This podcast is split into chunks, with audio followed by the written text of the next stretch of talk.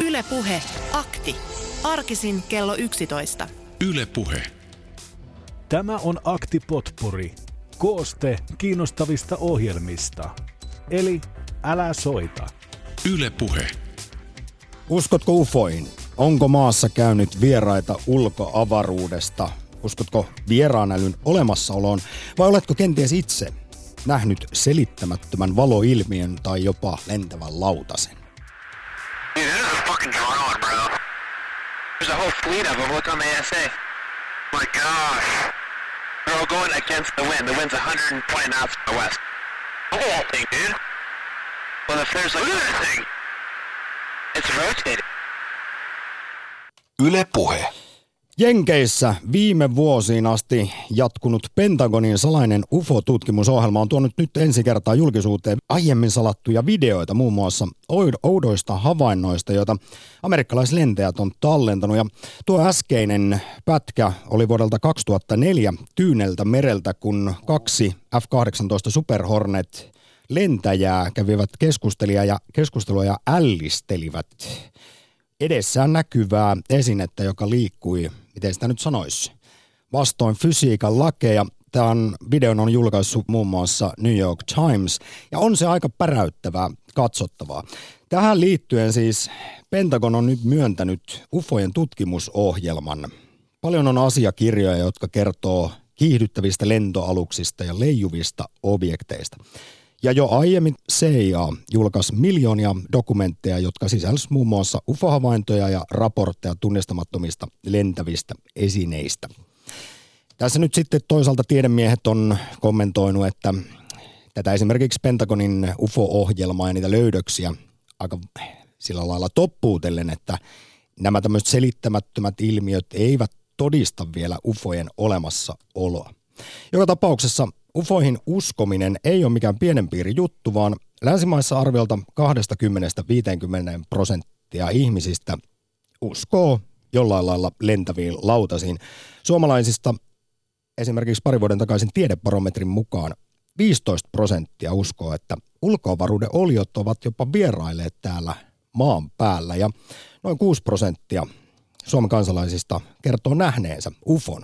UFO tietysti nyt on vain tunnistamaton lentävä esine ja yli 99 prosentille näistä UFO-havainnoista löytyy sitten tällainen luonnollinen selitys. Heti heilahdetaan Kaarinaan. Ari, minkälainen humanoidi olet? Mitä? Että miten menee? Hyvin menee, hyvin menee. Ota, ot, otin peltorit pois päästä, niin kuuntelen nyt tätä kautta tätä teidän ohjelmaanne sitten. Mikä sun kanta on asia? Onko täällä vierailtu No vierailusta en tiedä. En, en oikein taipuvainen siihen, siihen uskomaan tai no sitä tietää. Ei se nyt ihan täysin varmaa ole, mutta on paljon selittämättömiä ja hienoja luonnonilmiöitä, mitkä vaikuttaa todella ufoilta, jos käytetään tätä tällaisena adjektiivina. Ne on ufoja niin, tuota, niin kauan, kunnes niille löydetään selitys. No ja nimenomaan. Kuten sanoin, niin nimenomaan. niin vain, vain pieni pieni osa, pro, prosenttiyksikkö on sellaisia havaintoja, joille ei ole sitten tällaista järkevää selitystä löytynyt. Juu, ja sitten se, se tosiaan, oliko se, ju, siis Plutookin kestäisi kuusi tuntia suurin piirtein valon nopeudella? Ei kun, vai kahdeksan? Kuusi. Kuusi tuntia, joo. No Kuusi tuntia ja kahdeksan minuuttia mennään, tulee auringosta mutta... valo. Kyllä. Joo, valon nopeudella siis, jos nyt puhutaan maksiminopeuksista, niin, niin tota, se, että kuusi tuntia pitäisi suuntaansa rampata, että jos meinasi käydä Plutossa kaffella, niin kyllä se menisi enemmän kuin työpäivä. Niin, siis Ihan ihmisellä on ehkä vähän vaikea käsittää sitä, että minkälaisista välimatkoista puhutaan, että jos nyt mietitään lähintä tähteä Alfa Centauria, joka on reilu neljän valovuoden päässä, ja mikään mm. nyt ei kulje valon nopeutta, niin jos edes murto-osaankin siitä nopeudesta päästäisiin, niin siinä puhuttaisiin kymmenistä, sadoista tai tuhansista vuosista ennen kuin ihan lähitähdellekään voitaisiin mennä. Joo, ja ajattele, kun painelet sellaista reipasta kolme, tai no, noin 300 000 tuhatta tuolla ja sitten vastaan tulee sanota, että 280 000 tuolla herneen kokoinen esine. Niin tota, sekin, sekin aiheuttaa omat haasteensa tähän. Ihan jo tähän pelkästään tuossa meidän lähikiertoradalla tämä on avaruusromu iso uhka, kun sieltä yksi mutteri paukahtaa, niin se menee aika komeasti ISS sitä läpi. Joo, kyllä se, saa, kyllä se saattaa Nissanin konepellistä tulla läpi se. Ari, Mutta eh- ehdottoman mielenkiintoista tämä on kumminkin pohtia, ja sitten kun ajattelee just kaikkia siis, siis vahvimpia viestivälineitä, mitä tuolla, tuolla on jossain universumilla, kun ajattelee näitä radiosäteilijöitä, radiokalasseja ja muita, mitkä lähettää massiivista radiopulssia, tai, tai sitten mustan aukon nämä, nämä, nämä sanon nyt nämä kammasäteilykeilat ja muut, niin, niin nekin näkyy tänne sille nippanappa. Niin sitten kun ajattelee, että se välimatka pitäisi taittaa jollain härvelillä, niin huhhuh. siihen pitää se, jos me meinataan tällaista matkailua tehdään, niin kehittää se Star Trekista tuttu poimua jo, eli aika-avaruutta saada vähän rutistettua, niin ehkä se sitten Joo. sillä onnistuu. Ari, tässä vaiheessa kiitos pohdiskeluista historian ensimmäiseen UFO-aktiin. Hei, Peltori täkkiä, niin mä voin jatkaa kuuntelua. Juuri näin. Yes. Tässä vaiheessa sitten taas siihen, että voiko niihin omiin havaintoihinsa luottaa, niin esimerkiksi Helsingin yliopiston fysiikan laitokselta meteorologian puolelta on muistutettu, että, että vaikkapa siis professori Timo Vesalan suulla, että hän pitäisi ihmeellisempänä, jos UFO-havainnoista pystyttäisiin selittämään kaikki 100 prosenttia. Luonto ja tuo ilmakehä on kuitenkin niin erikoinen, hän ei siis itse usko siihen, tai ei pidä todennäköisenä, että täällä nyt olisi vierailtu, mutta meteorologisia ilmiöitä on niin monenlaisia hämmentäviä pallosalomoista tähden lentoihin, jotka saattaa jatkua vaikkapa pidempään tuolla se valoilmiö, niin, niin, niin ne Niin. saattaa sitten aiheuttaa sen, että sille ei mitenkään voi jotenkin selitystä ymmärtää ja sitten siihen laittaa sen ufon leiman. Niin. Onko ufot tuntemattomia luonnonilmiöitä, salassa pidettyä ihmisteknologiaa vai sitten oikeasti vieraiden planeettojen asukkaiden miehittämiä aluksia? Suomalaisista noin 6 prosenttia kertoo nähneensä niin sanotun ufon jossain vaiheessa elämäänsä. Yle Puhe. Sysmässä on Arto, morjesta. Terve. Kerrohan, minkälaisia mietteitä liittyy ekstraterrestriaaleihin esimerkiksi? Joo, oli hieno sana, jota en ymmärrä, mutta tota, mua niin kuin tässä vaivaa eniten se, että kun, ö, miksi tämä todistusvelvollisuus on sitten näillä, jotka uskoo ufoihin. Ja sitten taas skeptikot, niille riittää, kun ne sanovat, että ei voi olla. No kun se on se tod- todistustaakka, todistustaakka on vähän sillä väittäjällä. Niin, kyllä. Silleen ja se tämä, logiikka siinä niin kuin, toimii. niin ja lähinnä se puoli, joka sitten sanoo, että niitä ei voi olla, niin eihän he mitenkään sitä pysty todistamaan, että miksi niitä ei voi olla. Arto, mulla on No. kyllä sellainen käsitys, että kukaan, tai harvempi väittää, että ei voisi olla, mutta moni voi sanoa, että ei usko ennen kuin siitä löytyy jotain todistusaineistoa. Niin. Kuten tässä nyt aika montaa professoria voi siterata, ja tuossa nauhaltakin voidaan esimerkiksi Esko Valtoja kuunnella, joka on todennut, että se olisi vaan siis äärimmäisen, Esko on epätode- paras. äärimmäisen epätodennäköistä, etteikö tässä tajuttoman laajassa universumissa olisi muutakin elämää. Siis se olisi jotenkin epätodennäköistä, että me olisimme täällä yksin kylmässä kosmoksessa.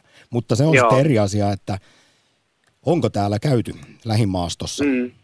Näin on, mutta, mutta lähinnä se, että, että monethan tämmöiset fanaatikot sanoo, että ei, ei sellaista voi olla, ei tänne kukaan voi koskaan päästä, kun me ollaan jossain kaukana kaikesta, mutta he, he ei niin kuin koskaan, heille ei ole niin kuin velvollisuutta perustella, miksi ei voi päästä. No siis tähän on esitetty, niin kuin itsekin sanoin, että näistä välimatkoista syntyy se, mm. Että se vaatisi aivan mieletöntä teknologiaa, johon taas voi vastata sen, että mehän ollaan oltu olemassa ihmislajiin vasta paristaa tuhatta vuotta ja kosmos on 13,8 miljardia vuotta vanha, että, ja me ollaan sadassa vuodessa siirrytty savupirteistä kuumatkoihin, että jos Niin, joku laji niin- olisi joo. kehittynyt miljoona vuotta sitten, niin se saattaisi olla jo aika pitkällä.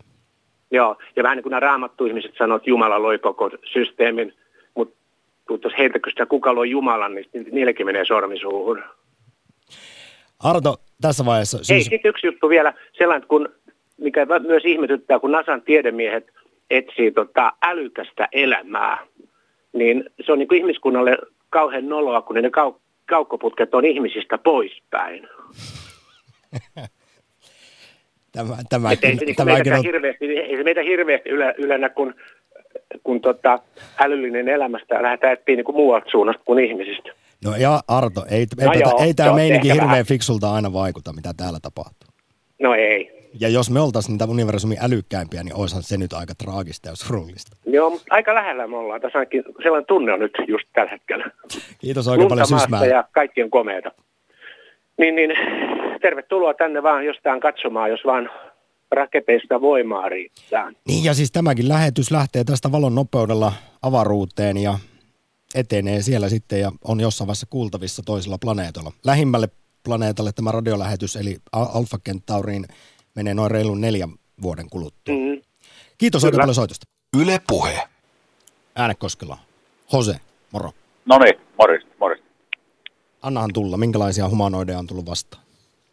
Ei niitä ole tullut minkäänlaisia, eikä niitä tule muillekaan. Että, tota, niin, Oho. lentäviä, lentäviä esineitä tietysti lentelee, mutta niitä ei minkään näköisiä niin kuin avaruus niin kuin oli, olioita, niin niitähän ei, ei todellakaan ole. No mihin Vaan sä nehän se perustat järkevä- tämän ajatuksesi? No, kyllähän tässä on sen verran, tämä ihmiskunta jo sen verran pitkää aikaa ollut. Ja tota, mä uskon näin, että tällä hetkellä on teknologia aika, aika korkealla tasolla ja se on saattanut olla jo aikaisemmin, aikaisempina vuosituhansilla jo korkeammallakin tasolla, niin tota, ei niitä ole silloinkaan löydetty eikä niitä ole ollut eikä, eikä tule olemaankaan. Tämä on ihan, niin kuin, ihan selkeä homma, jokainenhan sen tietää.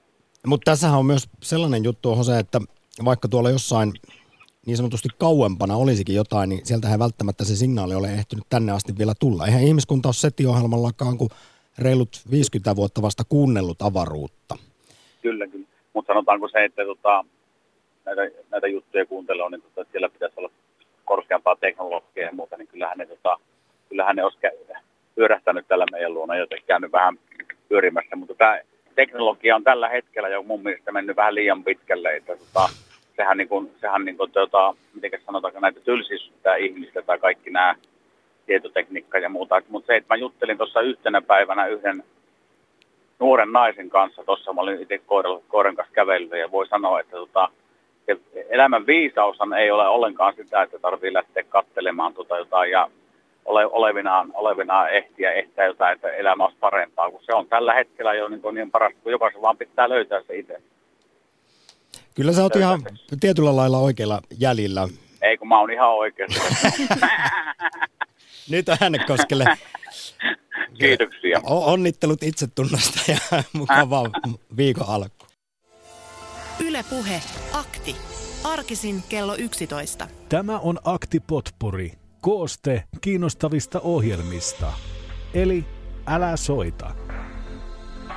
Yle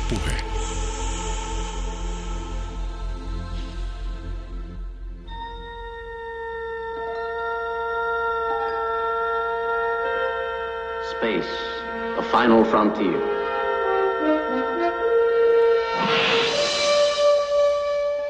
Tämä tulee olemaan paras akti ikinä, koska aihe on tärkeämpi kuin mikään muu, eli avaruustutkimus. Vai oletko kanssani eri mieltä?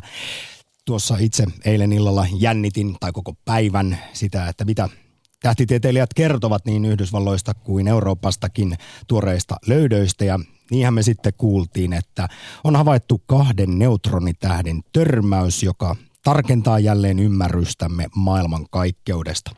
Upeita, upeita uutisia kosmoksesta tulee vähän väliä. Tuossa hetki sitten miljardööri Elon Musk ilmoitti, että aikoo kuljettaa ensimmäiset sata ihmistä Marsiin jo seitsemän vuoden päästä, eli 2024. Boom! Oletko kanssani samaa mieltä, että avaruustutkimus on parasta mitä on? Ja millään muulla lopulla, lopulta ole oikeastaan mitään väliäkään. Varsinkin kun ruvetaan miettimään asioita kosmisessa mittakaavassa. Tämä ihmiselokin täällä, niin se on yksi semmoinen kärpäsen ruiskaus Saharassa. Niin. Tai mit, mitä ikinä. Ehkä se avaruus juuri sen takia tuntuukin niin pelottavalta, koska ö, ihmisyksilö tuntuu pieneltä pieneltä ruiskaukselta siinä, siinä koko kokonaisuudessa. Ja... Mutta se pieni hetki, kun täällä ollaan, niin siksi eikö juuri kannata mahdollisimman paljon ymmärtää universumia, mi- mistä tämä on tullut, mitä kaikkea täällä on upeaa. Se pieni hetki, kun täällä ollaan, niin mahdollisimman paljon kerryttää tästä tietoa. Niin. Onneksi meillä on aivan upeita tieteen popularisoijia ollut kautta historian. Carl Saganista asti kotimaastakin löytyy valtavan upeita herroja. Avaruustähtitieteen emeritusprofessori Esko Valta ja tietysti sekä kosmologian professori Helsingin yliopistosta Kari Enqvist. Mutta kysymyksiä tosiaan, joita tänään tai joihin haluaisin näkemyksiä, on esimerkiksi se, että miten suhtaudut vaikkapa avaruustutkimukseen? Mikä siinä on kiehtovinta? Mitä siltä odotat? Vai onko se täysin turhaa ajan ja rahan haaskausta? Ammutaan siis tietysti aivan hirvittävästi euroja ja dollareita aina taivaalle, kun, kun sinne sitten vaikkapa raketteja pistetään. Me tiedetään, että se on tosi kallista. Ja tietysti voi mennä sille filosofisellekin tasolle, että kuinka pitkälle uskot vielä tässä ihmiskunnan pääsevän. Me nyt ollaan aika hyvin tässä osattu jo tietysti ihan lyhyessä ajassa pilata tämä oma pallo, niin eh, nythän jos seitsemän vuoden päästä lähdetään punaiselle planeetalle, niin siinä on sitten aletaan oikeasti levittäytyä kosmokseen. Pysytään tietysti vielä hyvin tällaisessa lähinaapurustossa, mutta on se aika kova alku.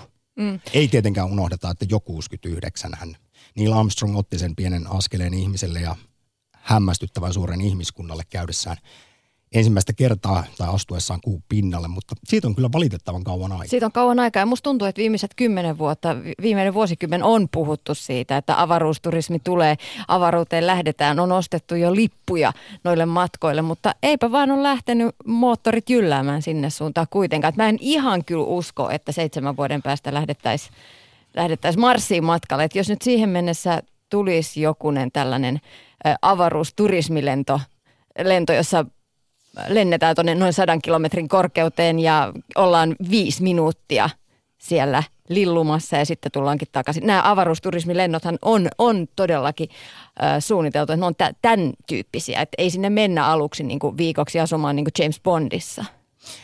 Niin paitsi oliko se Dennis Tito 2001 ensimmäinen avaruusturisti pääsi tosiaan avaruusasemalle ihan olemaan, mutta se maksaa sitten jo monta kymmentä miljoonaa taalaa, että sellaiselle lennolle pääsisi. Mutta ajattele, kun tästä nyt tulisi sitten – avaruusturismista. Vähän samanlaista kuin se, että lähdetään kerran vuodessa Majorkalle, niin sitten voisi lähteä. Ja toi ihan virallinen avaruuden raja, ainakin Nasalla taitaa olla 100 kilometriä, mm. että siksi sinne sitten, sille korkeudelle meinataan esimerkiksi Bransonin Virgin suunnittelee kovasti. Niillä on tullut hirveästi kaiken näköisiä kuitenkin tässä nyt kapuloita rattaisiin tässä hommassa, mutta ihan kohta varmasti ne lennot alkaa. Mutta aika kallista hommaa se on. Joidenkin tietojen mukaan lennosta maksetaan noin 250 000 dollaria, eli noin 225 000 euroa. Että ei ihan kesälomarahoilla rahoilla noille lennoille lähdetä. Ylepuhe akti. Ensimmäisenä avaruusaktissa heilahdetaan Perniöön. Teppo, morjesta. No morjens. Mikä sun suhde on? Esimerkiksi lähdetään vaikka liikkeelle päivä uutisista hetkauttaako millään tavalla lukea tällaisesta, että nyt on havaittu neutronitähtien törmäys ja gravitaatioaaltoja ja mitä ikinä? No kyllä ne hetkauttaa, ne on erittäin mielenkiintoisia. Mielenkiintoisia uutisia, niitä seuraan kyllä mielellään. Ja mitä sä sitten vastaat niille, jotka eivät tajua tätä kosmologian ja avaruustutkimuksen upeutta? Että se on parasta maailmassa? No mä vastaan siihen silleen, että avaruuden tutkimus ja kosmologia, niin niin kuin taisit itsekin sanoa, niin se on mun mielestä oikeastaan ihmiskunnan ainoa toivo. Mä jotenkin jopa näen tämän niin, että kun meille nyt on sattunut kehittymään tämä älyn lahja ja kyky, universumi on kehittänyt meidät tutkimaan itseään, niin meillä on myös vähän velvollisuus ottaa selvää, että mistä tässä on kyse. Kyllä vaan. Mutta, sit... niin, kerro vaan, millä asioilla lähdit alun perin soittamaan, Teppo? No se oli mun itse asiassa tärkein niin kuin ajatus oli tämä niin kuin just ihmiskunnan toivo niin kuin toisaalta siltä kannalta, että jossain vaiheessa, jos muuten täällä maapallolla säilytään, niin jossain vaiheessa maapallo muuttuu asuinkyvyttömäksi, niin silloin olisi todella hienoa, että ihmisillä olisi sitten varaa lähteä jonnekin muualle. Mutta toinen aspekti on se, että se on myös sillä tavalla äh, mun mielestä meidän toivo, että se on hyvä asia tällaisen niin kuin maailman rauhan kannalta. On esi- hyviä esimerkkejä, että tällä hetkelläkin esimerkiksi Venäjällä ja Yhdysvalloilla on ihan yhteisiä suunnitelmia avaruustutkimuksen ja avaruusmatkailun kautta, vaikka muuten politiikassa ei niin sukset yhteen suuntaan suksikkaan. Joo, se on ihan hienoa, että tämä on edelleen saatu pidettyä erossa ja itse asiassa nyt käsittääkseni yhteistyö on vielä tässä koko ajan tiivistynyt ja parantunut viime aikoina kahden suurvallan mm. välillä avaruustutkimuksessa. Mutta otapa nyt sitten kantaa, kun meillä Twitterissä, kun puhutaan avaruus teemasta, niin totta kai pitää sitten tästä vieraan elämän älyn löytymisestäkin puhua, niin mikä sun näkemys on siihen? Uskotko, että vielä omana elinaikana esimerkiksi ihan jotain tällaista bakteerityyppistä elämää tästä meidän omasta aurinkokunnasta joltain Jupiterin kuulta vaikka löytyisi? Tai sitten jopa älyllistä elämää, vähän kauempaa? No kyllä ainakin haluaisin uskoa, että jonkunlaista elämää löytyy minunkin elinaikana. Ja tietysti toivoisin, että myös älyllistä elämää, mutta siihen en nyt ole itse niin kauhean viisas näissä asioissa, mutta olen ymmärtänyt, että vallalla oleva teoria on tästä maailmankaikkeuden laajenemisesta, että sille, että me maailmankaikkeuden osat pikkuhiljaa elehti koko ajan kauemmas toisistaan, niin olen ainakin ymmärtänyt sen, että todennäköisyys, että me tavattaisiin älyllistä elämää, että se niin periaatteessa huononee ne todennäköisyydet siihen koko ajan. No tietysti mitä kauemmas mennään ja vaikka toisiin galaksiin, niin sitten siinä alkaa tämä pimeän, pimeän energian maailmankaikkeutta laajentava vaikutus olla ja vaikuttaa tuolla tavalla niin kuin sanoit, mutta jos tuossa nyt ihan, ei se nyt ollut hirveän kaukana, missä ne Trappis ykköstähden luota löydettiin montakin planeettaa sieltä elämänvyöhykkeeltä, niin sieltä ihan hyvin, jos tietysti signaaleja voitaisiin saada, niin mikäpä ettei. Ainoa vaan, että välimatkat on aika kovia, jos sieltä on joku lähetetty signaali 30 miljoonaa vuotta sitten, niin se voi olla, että elämä on siellä jo moneen kertaan sammunut ja syttynyt uudestaan ennen kuin tänne mitään saadaan kuulla. Niinpä. Teppo, tässä vaiheessa kiitos oikein paljon ensimmäisestä soitosta avaruusaktiin. Ylepuhe. Akti. Me saatiin Samppa pieni korjaus tänne studioon. Aha tuota WhatsAppin puolelta. Eikö se raketin nimi ollutkaan Big Falcon Rocket, eli ei. iso haukka? No ei, kyllä se vielä viime viikolla oli ihan monessakin tiedejulkaisussa Big Fucking Rocket.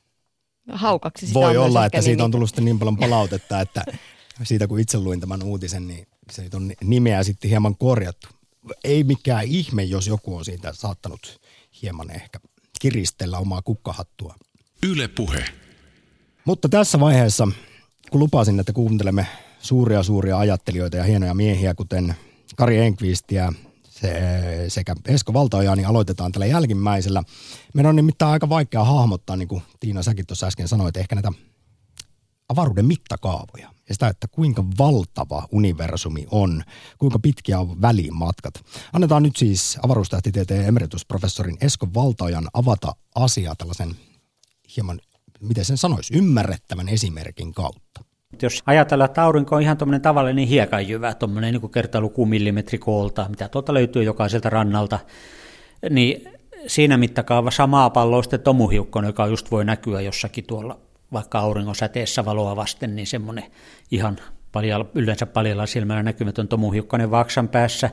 Ja sitten seuraava tähti, vaikka se Alfa Centauri, Proxima Centauri on tuolla suunnilleen 40 kilometrin päässä – Eli tähdet on todella kaukana siinä skaalamallissa, jos ajattelee, että tuolla niin kymmenien kilometrien päässä toisistaan on hiekanjyviä ja välissä ei ole sitä käytännössä mitään, ehkä ne vähän tomua. Niin siinä on niin malli tälle meidän paikallisille tähtisysteemeille. Ja sitten jos ajatellaan tämä meidän koko linnunrata, siellä sitten tuommoisen tavallisen tavallisen biitsin kaikki hiekanjyvät, joku tuommoinen 100 miljardia, muutama 100 miljardia kappaletta, levittäytyneenä pilveksi siellä 10 kilometrien päässä toisistaan, semmoinen pilvi, joka ulottautuu täältä jonnekin yhtä kauas kuin kuu on. Niin siinä, semmoinen linnu, siinä on se meidän linnunrata. Ja sitten seuraava toinen linnunrata tuolla Andromedan galaksi, samanlainen sitten pölyhiukkasten pilvi tuolla muutaman kymmenen miljoonan kilometrin päässä eli jossakin tuolla puolivälissä täältä Marsiin seuraava galaksi, niin siinä on niin vähästää meidän ihan lähiavaruuden mittasuhteita. Mutta täytyy korostaa, että tässä me ollaan ihan vielä kotinurkilla, että mä en työkseni rupeisi ikinä tämmöisiä näin pieniä asioita edes pohtimaan, mutta kun satuit nyt kysymään, niin katsotaan on näitä sitten näitä pikkusia juttujakin. Näin siis emeritus professori Esko Valtaoja. Hän siis laittoi tuossa mittakaavan sellaiseksi, että jos aurinko olisi hiekanjyvän kokoinen, niin miltä sitten välimatkat avaruudessa tuntuisi ja näyttäisi. Ja semmoinenkin hauska hiekanjyvä anekdootti tähän väliin, että pelkästään siis näkyvässä maailmankaikkeudessa on enemmän tähtiä kuin mitä meidän kaikilla maapallon hiekkarannoilla on hiekanjyviä yhteensä. Siis saattaa kuulostaa paljolta, mutta tämäkin on vain häviävän pieni osa koko universumia, koska se on se havaittava maailmankaikkeus, mistä tänne siis valo on ehtinyt tulla, niin vain pienen pieni palanen. Mutta siinäkin on jo kertalukuna 100 miljardia galaksia, joissa jokaisessa on vaikka sitten 100 miljardia tähteä. Ylepuhe akti. Parikkalan Carl Sagan, velimatti, morjesta. Juuri näin, terve. Tuosta avaruustutkimuksesta, niin ei se hukkaan heitetty rahaa ole, varsinkin jos ajattelee sitä, että tutkitaan esimerkiksi, että minkälainen skiverin järkäle sieltä saattaisi lentää sitten ja tuhota maapallon. Eikö se ollut aika hyvä muistutus hetkinen pari vuotta sitten, kun mikä Chelyabinski, Venäjällä kuitenkin, Joo. kun siellä, ja se oli onneksi semmoista vähän höttöisempää materiaalia, niin se ei pistänyt kuin joitain ihmisiä sairaalaan ja ikkunat mäsäksi koko kaupungista, mutta kun... Joo, tuli YouTubesta katsottua se ja tosi mielenkiintoinen, että aika mosauksenhan tuo pisti. Ja sitten ei, ei halua pelotella ihmisiä, mutta tuolla on ihan tämmöisen eh, luotettavan tahon tietoa, että seuraavan kerran niin 2028 tulisi tämmöinen lähikontakti tämmöisen meteoro, meteo, hmm, siis tämmöisen kivenjärkäleen kanssa. Ja tässä on ja. vielä velimatti sekin, että itse asiassa koko tuota taivaan kantta ei ole tässä suhteessa vielä edes katsottu, sitä ei kartoiteta, että se voi tulla sitten kun pimeästä kulmasta nasahtaa, niin vaikka huomenna. Joo, se on, se on tavallaan pelottavaa ja sitten mielenkiintoista. Ja tosiaan pistää aika pieneksi ihmisen, kun ajattelee tätä maailmankaikkeutta ja sitten kun pohtii, että olisiko se tämmöinen turhake kuin maapallo ainut, jolla on elämää, kun ajattelee, ajattelee sitä kokonaisuutta, mikä se on, rajaton, ääretön, hirveästi mahdollisuuksia kuitenkin elämään. Se, että miksi ne ei ole sitten ottanut yhteyttä, on toinen juttu. Mutta eikös, mä en muista mikä sen avaruusluotaimen nimi on, mikä lähetettiin monta vuotta sitten, ja siellä on Beatles-musiikki ja muuta, että jos sattuisi lentämään semmoisen sellaisen planeetan läheltä, missä sitten olisi elämää, niin näkisivät, että kai tuolla sitten jossain muuallakin on.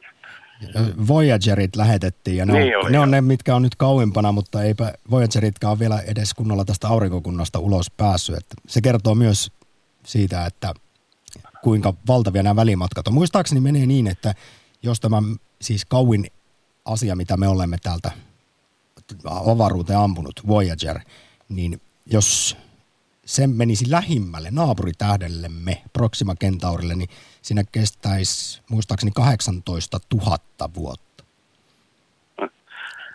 Joo, sinne ei turistimatkoja tehdään, että kerkee, ellei sitten ole niin syvä jäädytettynä, että säilyy sitten, että pääsee Mut, ihmettelemään, mitä siellä. Mutta kun kaikkien näiden tietojen valossa ja sen, mitä säkin tuossa just muistuttelit siitä, että kuinka hiuskarvan varassa täälläkin koko ajan ollaan, eikä tiedetä, mitä huominen tuo tullessaan, niin eikö se olisi juuri oikein asiallista laittaa sitten rahaa vaikkapa avaruustutkimukseen, jotta joskus voisimme löytää uuden kodin tarpeen vaatiessa kosmoksesta? Kyllä, kyllä, kyllä mä olen ehdottomasti sitä mieltä ja rahaa varmasti turhempaankin laitetaan ja nyt siinä olisi tosiaan niin yhtenäväisyyttä sitten ihmiskunnalle, että kun se olisi aika uutinen, jos sieltä löytyisi ja sitten pääsisi kommunikoimaan jonkun kanssa, joka osaisi vähän viisaammin sanoa, että miten täällä kannattaa elellä ja olla. Siinä muuten tuossa, että esimerkiksi raamatussa lukee, ei siinä puhuta Jumalan pojista, mutta tuota, taivaan pojista, jotka yhtyivät maan tyttäriin ja e, nämä jälkeläiset oli niitä entisaikojen sankareita. Muistaakseni nefileiksi nimitettiin. Et liekö sitten ollut tietämystä muutama tuhat vuotta sitten, että tällaista olisi ollut, menee ja tiedä, mutta mielenkiintoista. Veli-Matti, kiitos oikein paljon soitosta avaruusaktiin. Ylepuhe Akti. Tämä on Akti Potpuri. Kooste kiinnostavista ohjelmista. Eli älä soita. Maailma paranee puhumalla.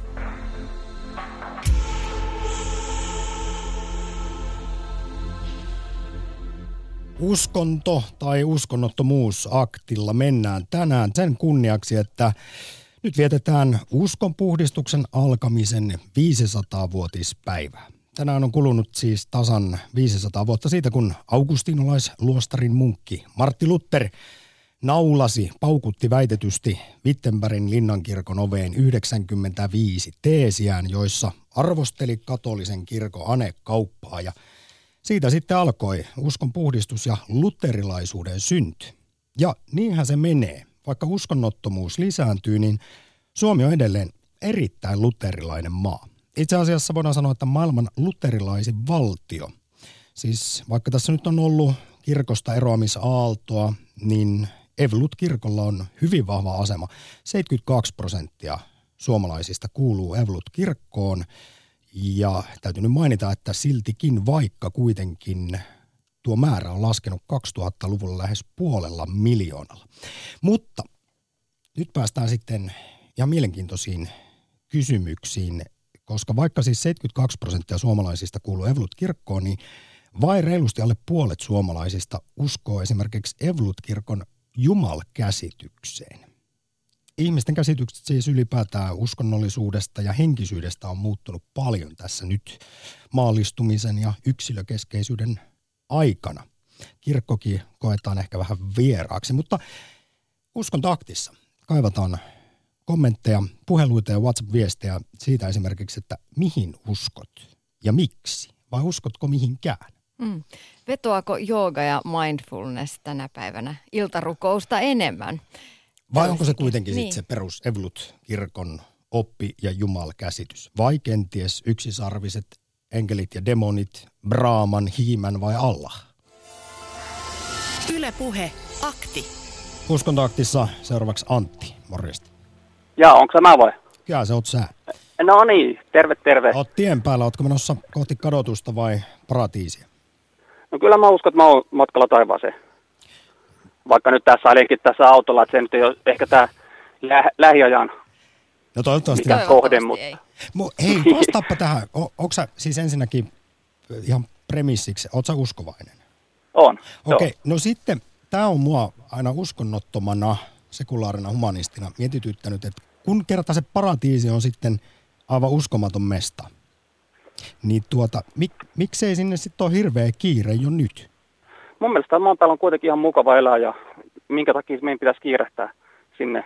No mutta sehän on sitten siinä ikuisu, iankaikkisuudessa, niin tämä on semmoinen ihan silmän räpäys tämä No se on totta, niinpä. maallinen elo. Niin. Kyllähän tämä joskus tuntuu pitkälle, ja, mutta tavallaan just tuosta näkökulmasta niin onhan tämä aika lyhyt aika loppujen lopuksi. Et jos, että, jos se on niin kuin ikuisuus sitten siellä ollaan, tai niin kuin mä uskon, että ollaan sitten ikuisuus siellä Hmm. taivaassa tai toisessa paikassa. Mutta Antti, niin. kerro, mikä sai soittamaan tiistaiseen uskontoaktiin? No siis se oli mun mielestä mielenkiintoinen aihe. Ja tota, tästä on yllättävän vähän puhuttua kenenkään tuttujen kanssa, niin tota, mä ajattelin, että sun kanssa olisi, tai teidän kanssa olisi kiva rupatella no. asiasta vähän se. Se tässä oli vähän niin kuin ajatuksena, kun tällaista ohjelmaa tehdään, niin. eli mielellään rupatellaan, mutta mikä on, mitä on ne näkökulmat, joita sä haluaisit tuoda esiin? Niin, mun mielestä ainakin tuo kristinusko on nykyään ihan älyttömän niin kuin väärin ymmärretty uskonto, tai siis usko, uskonto. Ja oikeastaan sitä ei edes pitäisi sanoa, niin kuin, jos on niin kuin uskovainen, niin mun mielestä ei edes pitäisi niin kuin sanoa, että mä kuulun johonkin uskontoon tai johonkin semmoiseen, vaan siis se on niin kuin enemmän elämäntapa ehkä, mikä, tota, että sulla on vaan semmoinen luottamus siihen, että sit kun susta aika jättää, niin sulla on kaikki asiat kunnossa. Mun mielestä usko niin kuin kristittyjä ja niin kuin kristilliseen tai liittyviä asioita, niin niitä dissataan ihan älyttömän paljon nykyään joka puolelta. Paine kasvaa niin uskovia kohtaa hirveästi ja niiden mielipiteet on aika, tai niitä siis ei kunnioiteta käytännössä juuri yhtään. Ainakin tämmöinen niin kuin yleisesti niin kuin mediasta ja monien mediapersonien kautta tullut tämmöinen niin kuin mielikuva. En tiedä, pitääkö sitä paikkaansa, mutta... No kyllä varmasti siis tämmöinen uskontokritiikki, onhan se nyt sallitumpaa kuin koskaan ja näkyyhän siellä lainsäädännössäkin, että Jumalan, On, on, Jumalan pilkkaa ei sinällään esimerkiksi enää ole. Mutta kyllähän se tietyllä tavalla sitten, siis o, o, o, meneekö se sun mielestä sitten väärille urille tai liiallisuuksiin vai eikö sitten uskontoja saisi kritisoida? Totta kai uskontoja saa kritisoida ilman muuta ja uskovia kaikkia saa kritisoida, mutta tavallaan niin kuin se ydinsanoma ehkä on tavallaan se, mikä hukkuu sieltä. Eli tavallaan ydinsanomahan on se just, että Jumala on rakastanut meitä niin paljon, että lähetti ainoan poikansa, että me kaikki päästäisiin taivaaseen. Eli tavallaan siinähän, siitähän se on se, niin kuin se ydin, mistä se koko homma on ja sitten tavallaan se rakkaus muita ihmisiä kohtaan ja se, kuinka paljon Jumala on rakastanut meitä. Ja sitten tavallaan kaikki muu, mitä siihen tulee, niin se on tavallaan niin kuin vähän sitä ekstraa ja höttöä ja sitten tavallaan niistä niin kuin ollaan monta eri mieltä, mutta tuossa on se juttu, missä, mihin se tavallaan koko pe- homma perustuu.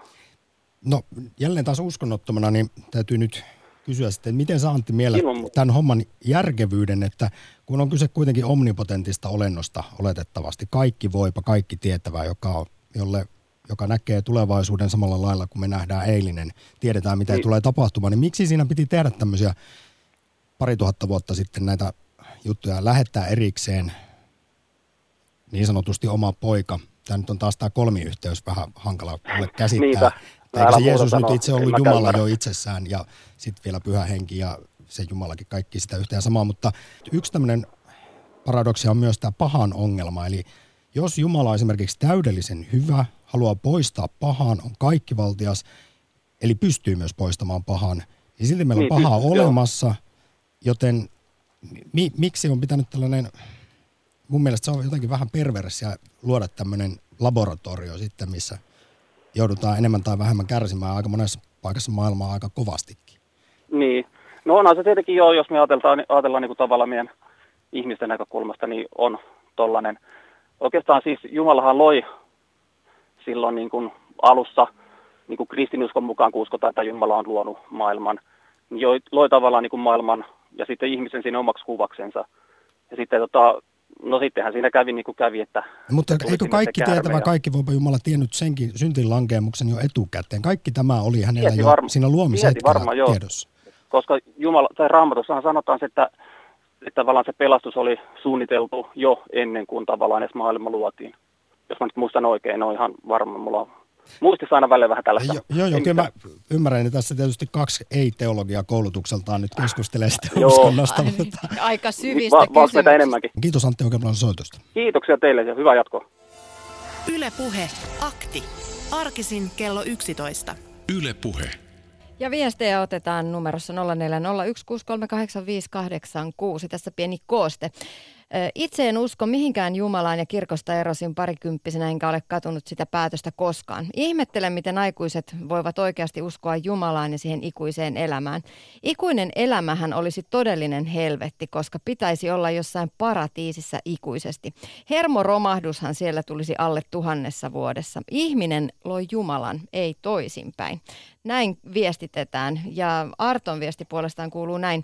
En ymmärrä, kuinka kukaan voi rakastaa sellaista Jumalaa, joka luo päivittäin viattomille lapsille syöpiä ja muita sairauksia. Ja vielä yksi kommentti Antilta. Mihin uskontoa tarvitaan? Antamaan toivoa paremmasta. Itse uskon tietäväni, mutta en tiedä uskovani. Kristinusko on hieno tuote, mutta markkinointi on perseestä. Yle Puhe. Kalevi, hyvää tiistaita. Kiitos samoin. Minkälaisia ajatuksia on herännyt uskontoaktissa? No, yksi asia on, mikä yleensä liittyy vaan siis terminologiaan, sanoihin. Ihmisillä on niin vahvat perin, äh, niin kuin historialliset äh, kokemukset erilaisista sanoista, vaikka sanasta Jumala ja se kulttuuriperinnä sille sanalle, tai sanalle elämä tai synti, vaikka synnin alkuperäinen merkitys on kreikaksi, että jousiampuja ampuu ohi maalin, eli harhalaukaus. Harha olisi ehkä parempi sana kuin synti, joka on niin suuren painolastin saanut meidän kulttuurissa.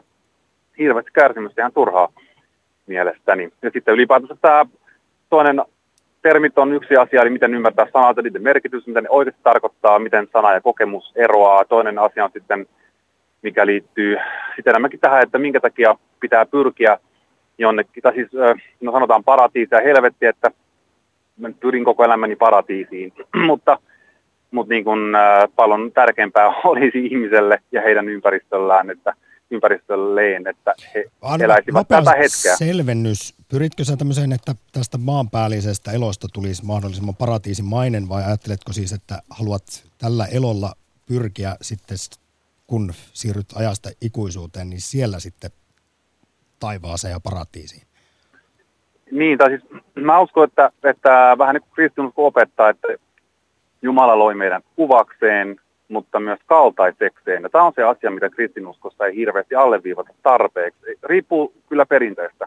On erilaisia, gnostilaisuus esimerkiksi siellä, siellä, ja siellä on vahvasti naispappeus, ja se on muutenkin hyvin erilainen alue. Se on tullut tutkittua, mutta tosiaan tämä, niin kuin, että me olemme, okei, me, ole, me ele, emme ole luoja, me olemme luotuja.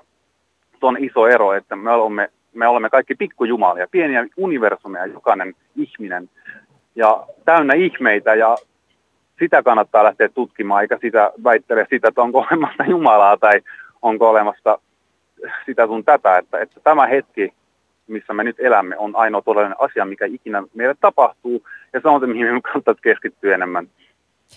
Kiitos Kalevi oikein pal- paljon soitosta Uskontoaktiin. Yle Puhe. Akti. Arkisin kello 11. Yle Puhe. Tämä on Akti Potpuri. Kooste kiinnostavista ohjelmista. Eli älä soita. Yle Puhe. Onhan toi Ebola oikeasti valtaeliitin suunnittelema tämmönen biologinen ase väestön karsimiseksi, niin kuin esimerkiksi joku aitsikin. Nyt niin kuin hehkutetaan jo, että Rosetta luotaan, joo joo joo, se on siellä niin kuin jossain, jossain kometan päällä. No se, siis kyse on samanlaisesta, samanlaisesta lavastuksesta kuin esimerkiksi kuulento. Ei siellä mitään, ei Neil Armstrong, joo, siis on kaikki Hollywoodissa kuvattu paskaa. Vetoaako tällaiset sinuun? Kysymys kuuluu, että esimerkiksi, mikä on oma suosikki salaliittoteoriasi?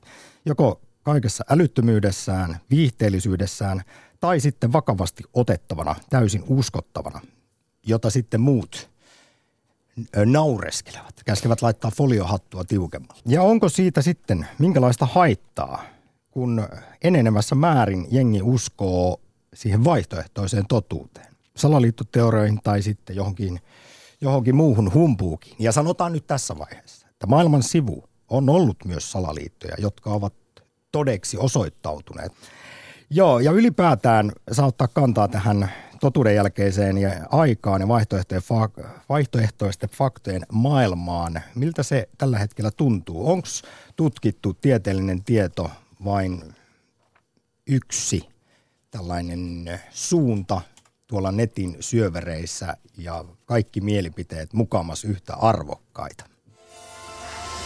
Ylepuhe akti. Timppa, päivää. Terve, terve. No minkälaisia ajatuksia Suosi... päivän, ajatu... päivän aihe herättää, eli salaliittoteoriat? Joo, no suosikeista, suosikeista sä kysyt, niin tuota, mua, mua kiinnostaa tuo, tuo teoria vanha, tämä amerikkalainen, kun ne on sanonut, että sinne on tullut UFO, UFO tonttiin siellä joskus 60-luvulla ja siellähän tuli vähän aikaa sitten TV-stäkin joku dokumentin pätkä siitä. Että alkaa olla niin vanha teoria jo, että, tuota, niin, että siitä alkaa olla niin kuin kuolla ne ihmiset, jotka se on sanoneet nä- näke- näkevänsä, että se olisi niin mielenkiintoista saa jotenkin klousattua se homma, että mit, mitä siellä oikeasti tapahtuu tämä alue 51 tai mikä se on Niin, siellä. sä meinaat, se oli 47 taisi olla, kun Roswell Ja, väit, niin väitetysti olla, joo, putos, just, joo, putos niin alus ja olikin, sitten joo. sieltä vietiin humanoidit mainitsemassa. Area 51. Joo, mutta kun siitä on niinku jotakin ö, videomateriaalia, kun ne ka- katsoo joku ikkunan läpi jotakin, jo- jotakin olioa siellä, että tuota, niin, en tiedä, aika, aika kau, kaukana on tuota, niin, jos, jos on niinku, silloin jo ru- ruvettu tämmöistä niinku, tavallaan niinku feikki julkisuutta tai tämmöistä harrastamaan, että tuota, niin, semmoinen humanoidin näköinen olento siellä oli ikkunan takana ja miten se oli sitten tuota, niin, sinne järkätty ja jotenkin vaikutti tökeröltä tuota, niin, tekeleeltä, mutta tuota, niin kuitenkin se on jatkuvasti sitä, siitä puhutaan ja silloin tällöin nousee esille. Tavallaan niin kiinnostaa, että onko sitä mitään varmuutta edelleen. Ootko sitä mieltä, että nyt sitten maailmanhallitukset on salaillut tässä puoli vuosisataa humanoidien olemassaoloa, kun ei halua järjest- tätä maailmanjärjestystä järkyttää?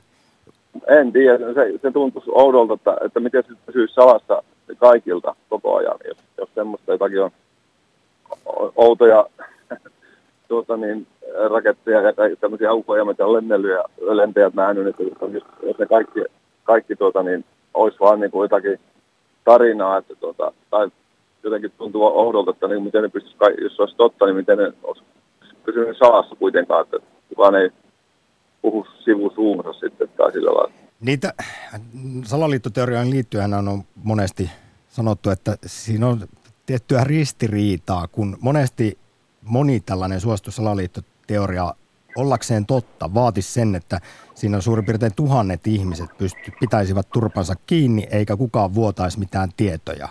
Mutta sitten taas jokin Edward Snowden saa paljastettua vaikka ja mitä NSA-salaisista vakoiluohjelmista. Ja sitten taas tällaiset kuulento, että se olisi mukaan Stanley Kubrickin ohjaama studiossa koko homma vuodelta 69 tai VTC-tornit, että se olisi ollut joku hallituksen sisäpiiri homma, niin siitä ei ole sitten kukaan hiiskunut yhtään mitään.